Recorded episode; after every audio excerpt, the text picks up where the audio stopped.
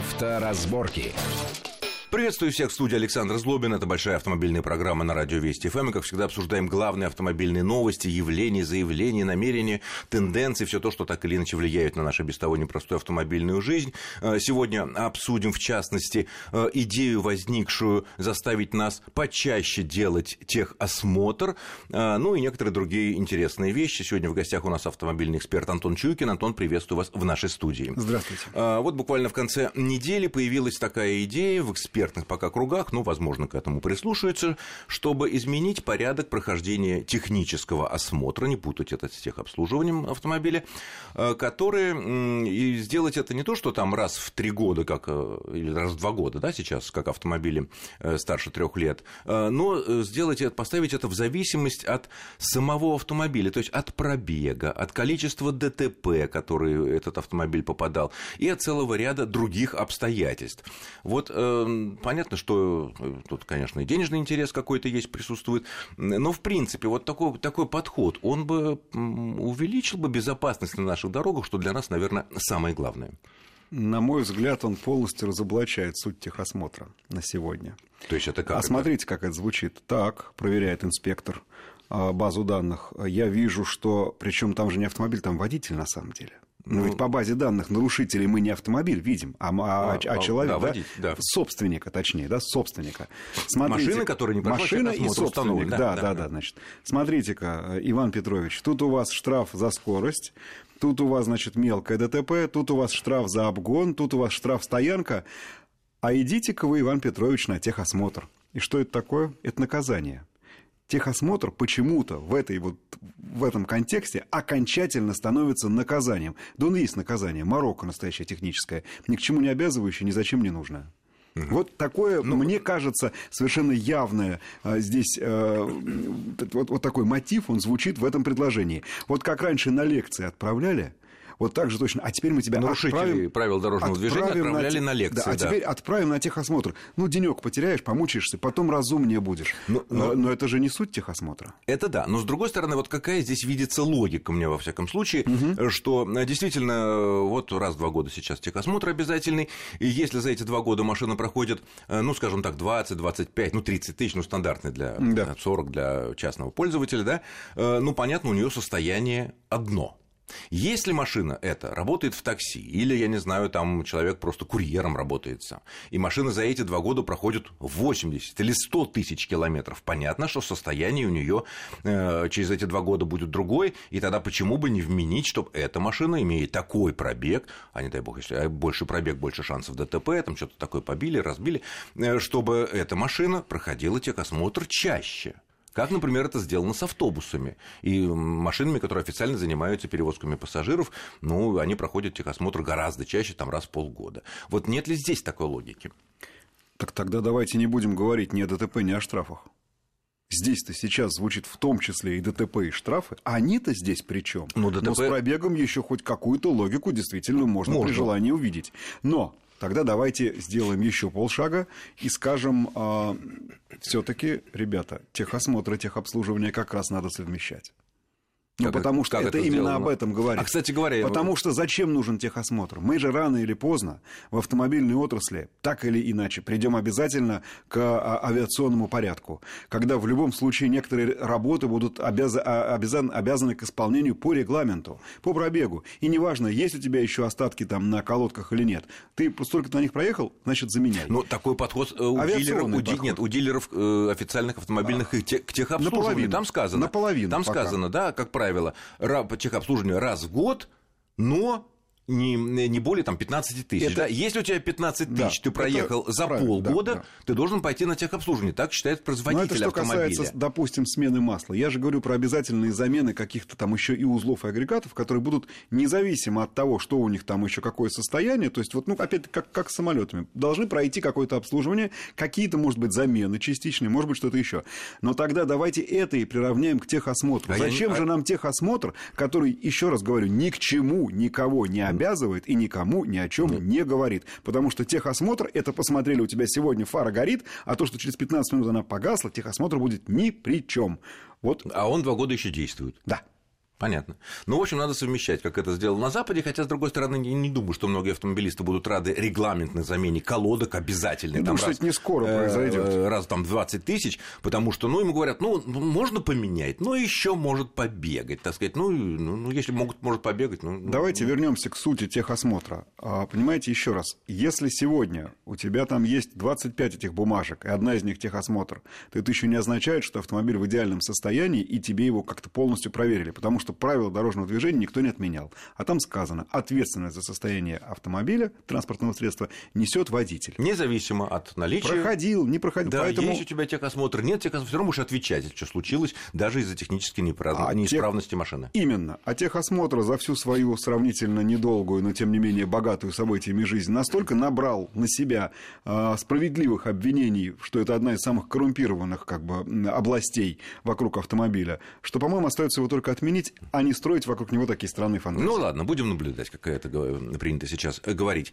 А, следующая интересная тема. Вот э, буквально на предыдущей неделе мы с, э, в этой программе, если вдруг кто не слышал, может послушать его на, в разделе программы авторазборки на сайте нашем радиовести.ру, обсуждали такую участившуюся практику, когда на разных таких, таких сложных местах, сложных светофорах, когда двойной светофор, стрелка то ли есть, то ли ее нету, пачками останавливает за какие-то нарушения нарушения сотрудники ДПС, водители, а, быстренько всех пробивают по базам. Если у них есть уже один раз оформлено нарушение за проезд на запрещающий сигнал светофора, то тут начинается уже, скажем так, интересный и плодотворный разговор по душам с водителем. Если же э, человек ни разу не попадался на этом деле в ДПС, его отпускают и буквально вот даже не оформляют протокол, все такое. Вот. Ну, понятно, что мы знаем, что если человек второй раз в течение года по новым правилам проехал на запрещающий сигнал светофора, то это может быть лишение прав. Ну, и это повод для э, такого углубленного разговора с сотрудником э, ДПС. Но тут выясняется, что иногда сотрудники ДПС стали использовать и другой метод, такую вариацию этого метода. Они останавливают машину, проехавшую на желтый свет на желтый свет, мигающий или постоянный, но на желтый свет и говорят, на желтый двигаться нельзя, пробивают, простите, так вы-то один раз уже оформлялись за проезд на запрещающий сигнал светофора, и теперь вам грозит лишение, и действительно это лишение грозит, ну, суд решает там 5 тысяч или, или лишение, поэтому давайте вот как-то подумаем, как мы этот вопрос с вами решит. Но у меня такое ощущение, что желтый так не, нельзя сказать, что проезд на красный по правилам, это все равно, что проезд на желтый, все равно, что проезд на красный. Там все-таки есть принципиальная разница. Ну, вот не касаясь да, предыдущей темы, и вообще не надо ехать, если стрелка не горит. Мы не знаем, что она там есть. Вот в чем проблема. Вот Часто это, вот не это, видно. Вот это меня удивляет.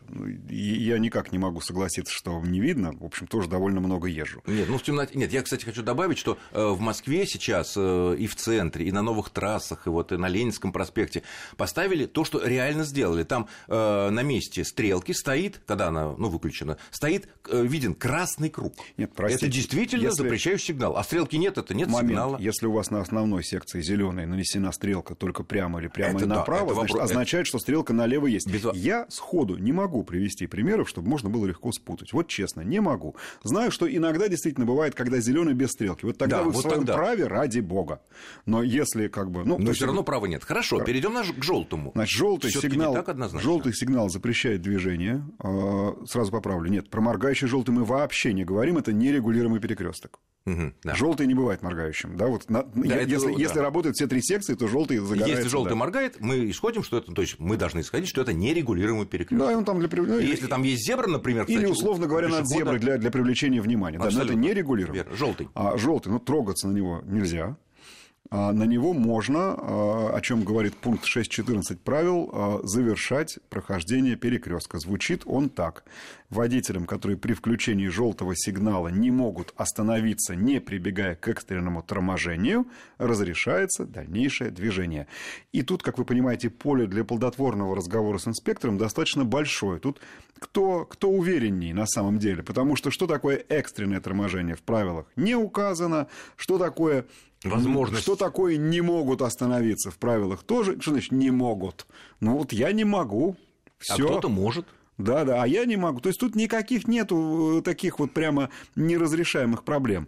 А, ну, другое дело, что, ну, давайте все-таки помнить, что все, что вот мы сейчас обсуждаем, это не для того, чтобы завтра вся страна поехала на желтый. Нет, нет, нет, ни в коем конечно, случае. Да. Просто для того, чтобы избежать каких-то... Э, вообще, конечно, лучше остановиться. Причем остановиться заранее, плавно, и чтобы действительно экстренное торможение вещь опасная, потому что можно получить удар сзади. Можно получить удар сзади, можно потерять контроль над машиной, ну, в общем, много всего можно. Здесь еще во всей этой истории мне странно вот что. А я далек от того, чтобы считать гаишников такими уж странными и не думающими о своем ближайшем будущем людьми.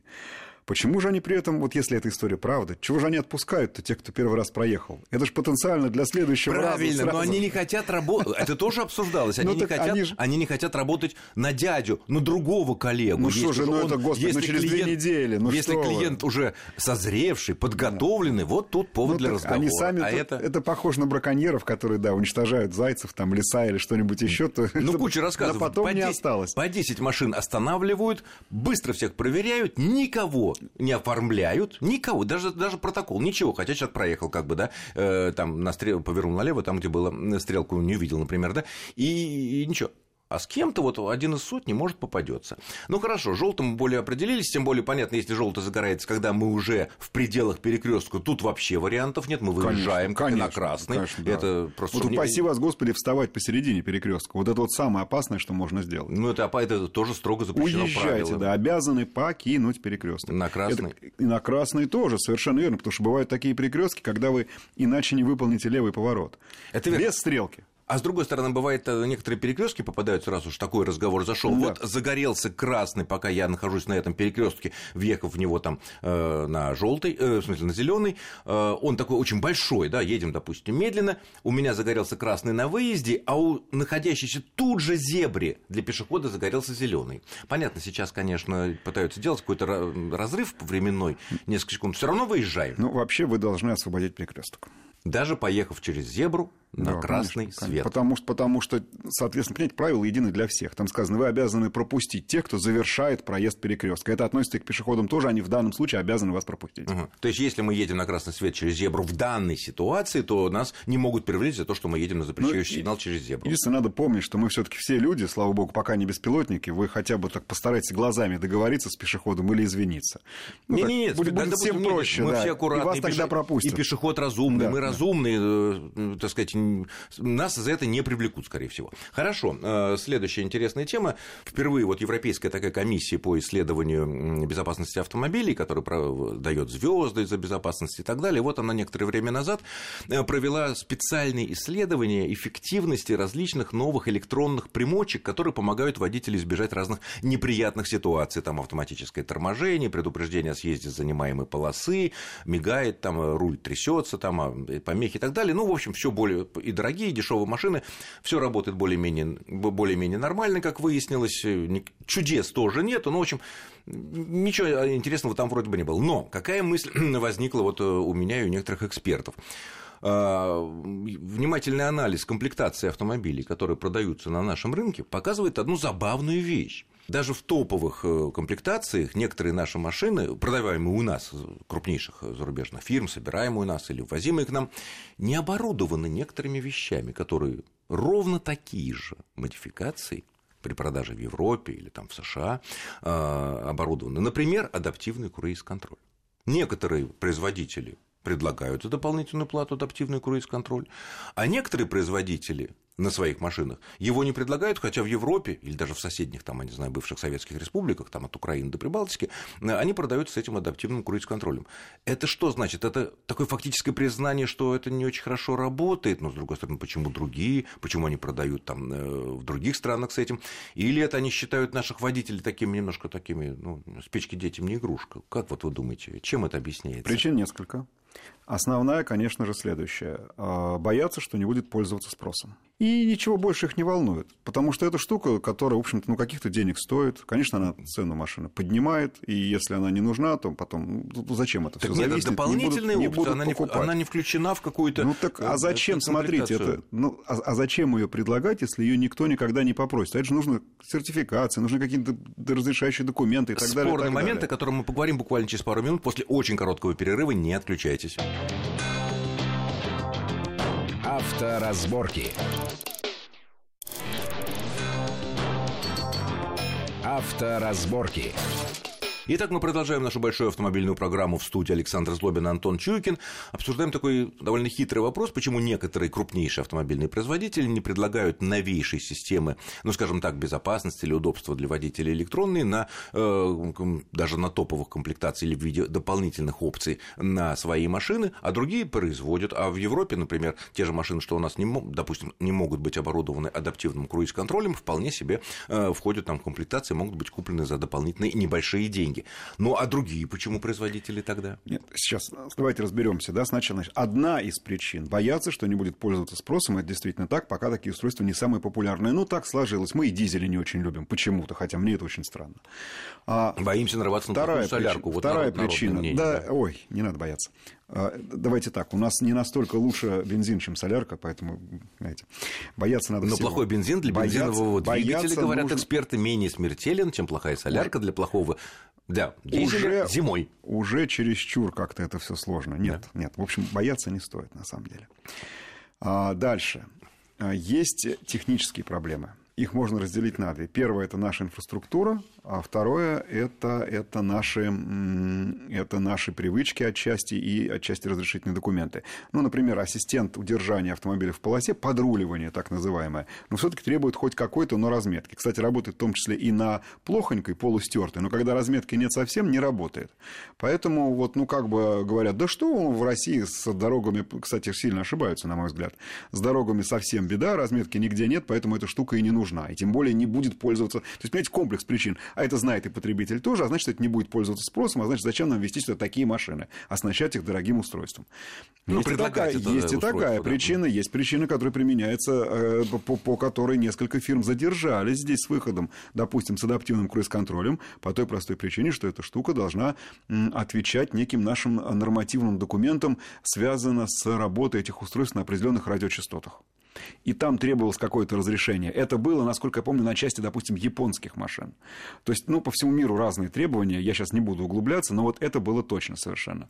И вот этот комплекс причин, э, он как бы и, вот, и объясняет, что на каких-то машинах, особенно дорогих, на самом, там, ну, престижного самого сегмента, это все сразу пришло. На каких-то, наоборот, может быть, даже у нас вперед по сравнению с европейским, потому что народ раскусил, или компания смело сказала, это удобно, ну, например, правда удобно круиз-контроль, это еще и безопасно, даже не только адаптивный, а самообычный, потому что вам не нужно отвлекаться постоянно на знаки на спидометр, вы поставили себе заранее разрешенную, ну, скажем, хотя бы не штрафуемую скорость. И остальное вы уже следите за дорогой, а не за стрелочкой. Поэтому это правда удобно и выгодно. Поэтому, допустим, как ни странно, у нас на таких машинах, к примеру, как там а, Сандеру, ну, совсем, и, и Логан, ну, совсем простенькие, круиз-контроль уже давно и в штатной комплектации, чего нет на более дорогих машинах. То есть вот этот комплекс проблем, а, ну, он, не надо забывать о главном. И в любом случае, любые эти устройства пока еще крайне далеки от того, чтобы вы могли позволить себе сложить руки на груди и, не, нет, это, господи, об этом, пересесть на заднее об, сиденье. Об этом да. никто, конечно, не говорит. А просто так, ну... мне показалось, что таким образом производители считают нас, российских водителями, какими-то немножко недоделанными. А другие считают доделанными. Нет, и я которые ду... вполне себе могут пользоваться такими продвинутыми штуками и не обжечься. Знаете, сюда привезут все что угодно, если будут уверены, что продадут. Поэтому ни при чем здесь. Ни при чем. Кто, кто кого ну, как ладно, считает, с, да, с, как снимаем, уверенность в продажах. Скорее, снимаем да. эти обвинения.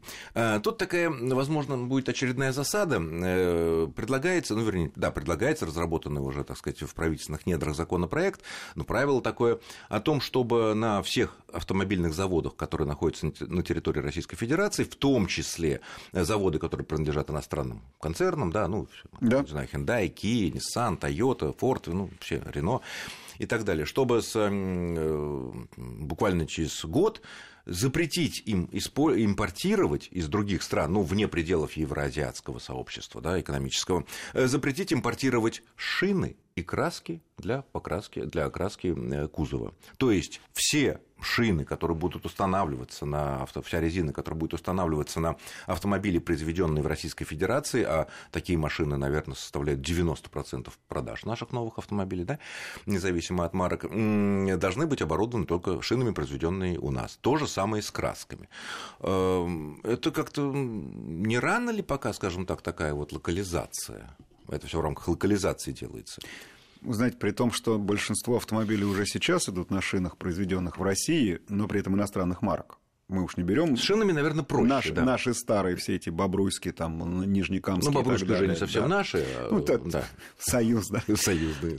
Ну а, да, они входят да, сюда, да. С лакокрасочными действительно сложнее, потому что отчасти у нас просто нет таких производств. Самая же большая беда вот что. Мы здесь сейчас вот этим, этой идеей мы еще дальше замыкаемся внутри себя и идем в Советский Союз обратно. Почему? А, потому что на самом деле идеально и, и сегодняшний мир живет так. Есть некая специализация и давайте мы будем производить шины, ну, предположим, кстати, как и происходит, допустим, на заводе «Континенталь», на заводе «Нокиантаж», на заводе там, на любом другом.